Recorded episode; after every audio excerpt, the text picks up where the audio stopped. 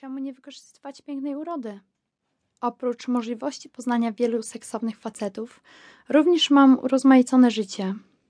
Fakt, że nie zostaję w jednym miejscu zbyt długo, pozwala mi na bycie traktowaną z przymrużeniem oka. Jakby magiczna siła pozwalałaby się ze mną obchodzili w inny sposób niż z kimś, kogo dopiero co poznali. Oczywiście wiadomo, że faceci są bardziej otwarci na moją urodę i szybciej chcieliby mnie wykorzystać, wiedząc dobrze, że nie pozostanę w ich biurze na wieki. To wszystko sprawia, że moje życie jest pełniejsze i bardziej satysfakcjonujące. Na przykład ten dzień, kiedy zostałam wysłana na kontrakt do Straży Pożarnej. Wchodząc przez próg, wiedziałam, że będzie się działo. Specjalnie założyłam małą niebieską garsonkę ze świecącymi złotymi guzikami i czapkę w stylu militarnym. I myślę, że nawet moje czarne skórzane kozaki też nie zaszkodziły.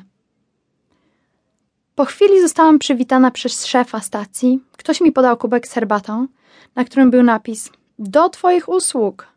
Czułam się pożądana natychmiastowo. Do moich obowiązków należało maszynopisanie rozkładu pracy dla chłopaków i dziewcząt, niekończące się wypełnianie druków, robienie herbaty, zamawianie części do sprzętu dla strażaków, jak i nagrywanie meetingów, co było dość przyjemne. Miałam okazję się przypatrzeć, jak chłopaki ciągną węże i ratują życie kobietom z zaszczadzonych pomieszczeń, a czasem również i mnie. Wadą mojej pracy był natomiast mój niemęski szef, który często miewał zły humor, miał tendencję do dużego brzucha i brzydkiego zapachu w ustach.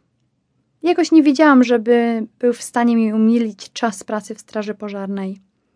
A do tego lubił trzymać na mnie oko. Kiedy poprawiałam sobie spódniczkę, często wystawiał głowę za drzwi jak chytry lis i mierzył moje długie nogi. Irytowało mnie to, że był taki oficjalny i formalny, bo przed zakończeniem kontraktu chciałam sobie na przykład zjechać z rury, od tak sobie, dla zabawy.